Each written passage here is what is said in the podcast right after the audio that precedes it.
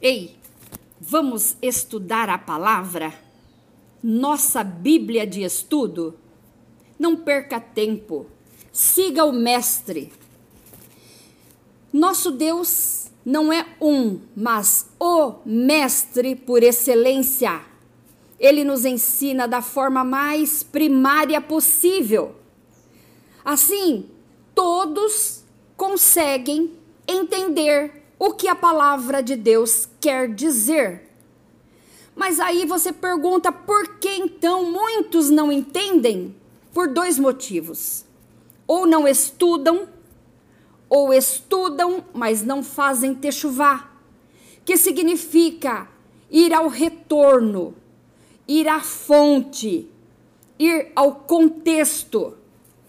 Eu vou falar aqui de três manifestações impuras com aparência de rã, porque rã é um animal impuro para o judeu, portanto é asqueroso em sua aparência. O texto diz, Apocalipse 16, 13: E da boca de Ratanim, crocodilo, e está traduzido como dragão, e da boca da Rahaya, criatura, animal, e da boca de Nevi Hasheker, do falso profeta, do profeta que fala mentira, do mentiroso. Vi sair três espíritos imundos semelhantes a rã são três manifestações do sistema que nos cercam e que se aproximam com aparência de rã para demonstrar o quão nojento é.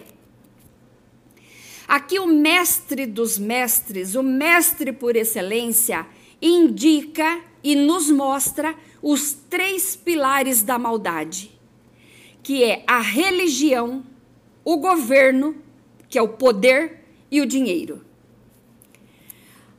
Falso profeta ou Nevi Hasheker, o profeta que fala mentira, o mentiroso, representa a religião. Boca da besta, que é Rahaya, que é criatura, animal, representa o governo, o poder. Crocodilo, que é Ratanim, representa o dinheiro. Tal como o crocodilo fica ali parado, como se estivesse morto, mas pronto para atacar sua vítima. Porque, verso 14 agora, Apocalipse 16, 14, porque são espíritos de demônio que fazem prodígios Olha o que Jesus disse em Mateus 6, 24b. Não podeis servir a Deus e a Mamon, que é o dinheiro, ou um ou outro. Desapegue-se de Mamon, porque de graça recebestes, de graça dai. Mateus 10, 8b. Ou seja, Deus se importa com o que temos que aprender. Não desista. Não pare de estudar.